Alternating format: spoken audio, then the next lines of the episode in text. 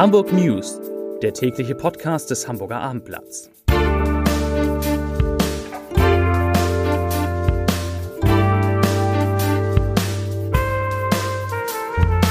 Herzlich willkommen. Mein Name ist Lars Heider und es ist nicht nur draußen heiß, auch die Themen des heutigen Tages, sie sind wirklich heiß, denn es geht um einen Hamburger, der wie der legendäre Helmut Schmidt Bundeskanzler der Bundesrepublik Deutschland werden will. Ja, das ist wirklich so. Außerdem, der HVV führt Bußgelder für alle ein, die keine Maske tragen oder Mas ihre Maske nicht richtig tragen. Die Corona-Infektionen in Hamburg pendeln sich wieder auf einem erträglichen Maß ein und Otto verkauft zumindest zum Teil seine Pakettochter Hermes. Zunächst aber wie immer die Top 5, die fünf meistgelesenen Texte auf abendblatt.de und da ist tatsächlich mal einer, der nichts mit Hamburg zu tun hat. Denn auf Platz 5 Donald Trump will sein Gesicht am Mount Rushmore sehen. Das fehlt gerade noch. Auf Platz 4. Virologen waren Hamburger.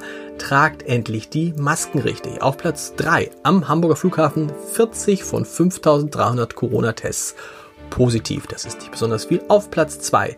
Bei Polizeikontrolle Jugendliche randalieren im Jenischpark. Und auf Platz 1. Maskengegner Querdenken 40 Demo in Hamburg geplant. Das waren die Top ja, Sie alle, ihr alle kennt dieses schöne Zitat. Es heißt, am Ende wird alles gut und wenn es nicht gut wird, ist es nicht das Ende. Es ist ja umstritten, von wem das Zitat stammt. Manche schreiben es Oscar Wilde zu, wiederum andere Beatles-Sänger John Lennon. Aber es ist unumstritten, auf wen es im August 2020, auf wen es an diesem heutigen Montag am besten passt. Die Sätze sind wie gemacht für Olaf Scholz der ja vor wenigen Monaten, wir erinnern uns, nach seiner gescheiterten Kandidatur um den Vorsitz der SPD noch wie der große Verlierer unter Deutschlands Spitzenpolitikern aussah. Ja, und seit heute, seit heute ist er offiziell der erste Kanzlerkandidat, der für die Bundestagswahl im kommenden Jahr feststeht.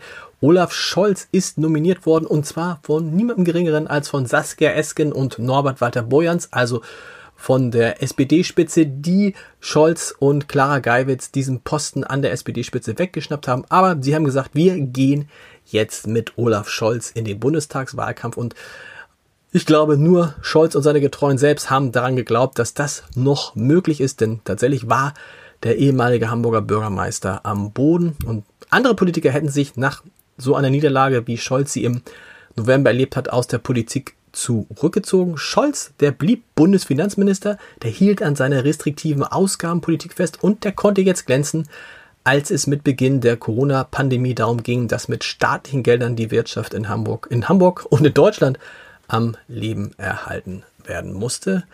Und in der größten Krise seit Ende des Zweiten Weltkriegs kann Olaf Scholz jetzt zeigen, was er kann. Solche Lagen, das muss man sagen, sind wie für ihn gemacht. Er selbst hat übrigens einmal gesagt, dass die Wähler in schwierigen Zeiten starke Führungspersönlichkeiten wollen, die genau wissen, was und warum sie es tun. Und damit hat er, glaube ich, Typen wie sich und Angela Merkel gemeint. Und da Angela Merkel im nächsten Jahr nicht mehr antritt, nicht mehr Kanzlerin werden will, bleiben will, hat Olaf Scholz gar nicht mal so schlechte Chancen. Wir sind gespannt, wen die CDU-CSU jetzt dagegen stellt. Von dieser wirklich ja, historischen Nachricht kann man sagen, ein Hamburger schickt sich einmal mehr an Kanzlerkandidat zu werden zur schnöden Corona-Lage in Hamburg. Lange hatten sich die Verkehrsunternehmen und die Politik ja das Treiben in Bussen und Bahnen angeschaut und trotz der seit Monaten geltenden Pflicht, dort einen Mund-Nasenschutz zum Schutz anderer Fahrgäste vor einer Corona-Infektion zu tragen, wurden Maskenmuffel oder Menschen, die Masken jetzt nicht optimal getragen haben, nur ermahnt. Es hieß immer, es seien Einzelfälle. Die Mehrheit der Fahrgäste sei sehr diszipliniert. Das ist wohl auch immer noch so, aber von Einzelfällen kann man nicht mehr sprechen.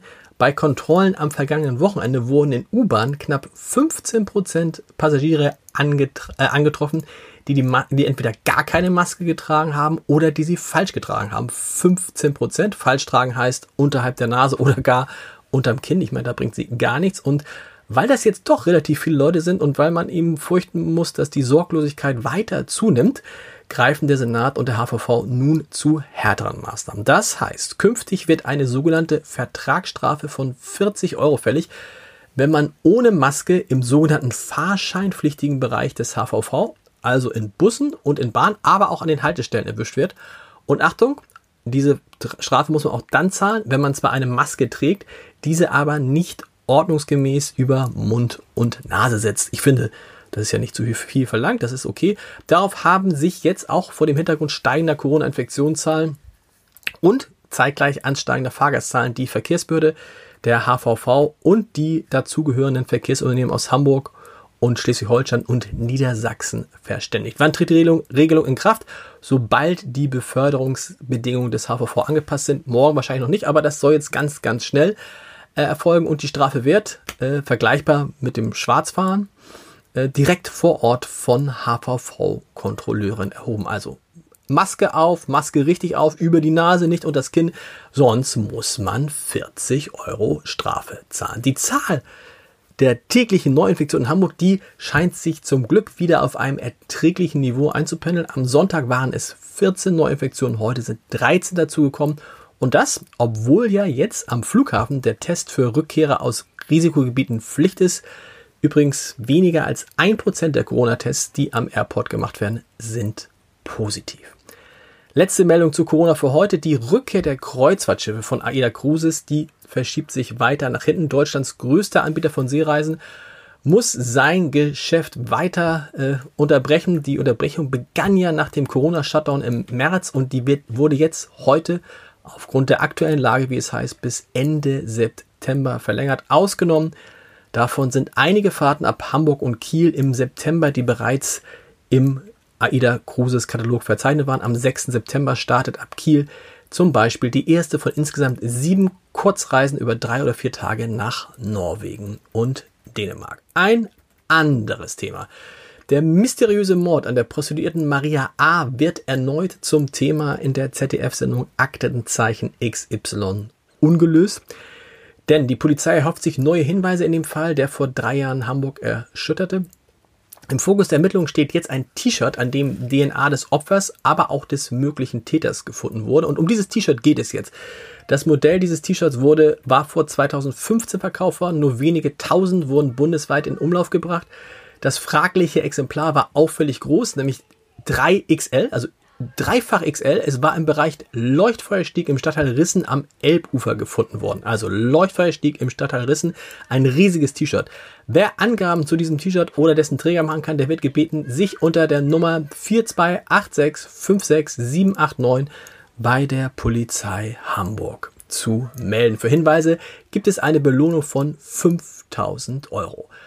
Zur Wirtschaft, wo wir schon beim Geld sind, zur Wirtschaft. Die Hamburger Autogruppe hat Anteile an ihrem Paketdienst Hermes verkauft, aber nicht, wie es einige vorher in den vergangenen Wochen vermutet haben, an Alibaba oder Amazon, sondern an den US-Finanzdienstleister Advent International. Kennt ich gar nicht. Also dieser Finanzdienstleister übernimmt 25% von Hermes Deutschland und 75% von Hermes in Großbritannien. In Deutschland beschäftigt das Hamburger Unternehmen insgesamt knapp 10.000 Mitarbeiter. Die Pakete können in 16.000 Shops abgegeben werden. Zuletzt hatte Hermes, kann man gar nicht glauben, aber rote Zahlen geschrieben. Vielleicht ändert sich da was, wenn jetzt der neue Investor dabei ist. So, zum Ende des Tages, zum Ende des Pod, oh, ich bin schon, bin schon völlig verwirrt durch das ganze hohe Temperatur, zum Ende dieses Podcasts natürlich wieder äh, der Leserbrief des Tages. In diesem Leserbrief des Tages geht es um eine Diskussion, die wir auch mit dem Hamburger Abendblatt so ein bisschen angestoßen haben. Dort hat nämlich äh, in der Wochenendausgabe äh, der Virologe jo Jonas Schmidt Kanasit, Schanasit, Kanasit, gesagt, dass die Hamburger doch bitte endlich ihre Masken richtig tragen sollen. Ähm, wir haben eben schon drüber gesprochen, es nützt nicht, sie unterm Kinn zu haben oder unter der Nase. Und dazu schreibt Jürgen Krause in seinem Leserbrief, ich zitiere, bei über 30 Grad eine Maske zu tragen, ist in der Tat kein Vergnügen. Und da aufgrund der erfreulich geringen Infektionszahlen in Deutschland und Hamburg kaum jemand einen Infizierten persönlich kennt, haben die Corona-Zweifler einen guten Nährboden für ihre Verschwörungstheorien. Klar ist jedoch, es gibt das Virus und eine Infektion ist niemandem zu wünschen. Darum betrachte ich es als meine Pflicht, mich und meine Gesundheit zu schützen. Und da ich selbst nicht weiß, ob ich infiziert bin und gerade ansteckend bin oder nicht, schütze ich natürlich auch meine Umwelt. Für mich ist die Maske in der Bahn sowie das Kondom beim Sex. Aber auch da denken alle nur an HIV als mögliche Infektion und nicht an all die anderen Dinge wie Tripper, Syphilis etc. Schade, denn auch hier stellen die Mediziner in den letzten Jahren wieder einen erhöhten Anstieg der Infektion fest. Ich würde es sehr begrüßen, schreibt Herr Krause, wenn jeder, der sich weigert, eine Maske richtig zu tragen, eine Erklärung unterschreibt, dass er sie auf eine ärztliche Behandlung verzichtet. Denn was es nicht gibt, muss im Umkehrschluss ja auch nicht ärztlich behandelt werden. Zitat Ende.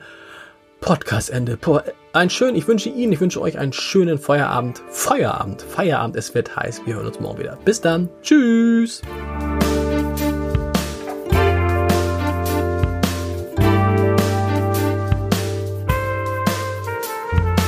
Weitere Podcasts vom Hamburger Abendblatt finden Sie auf abendblatt.de slash podcast.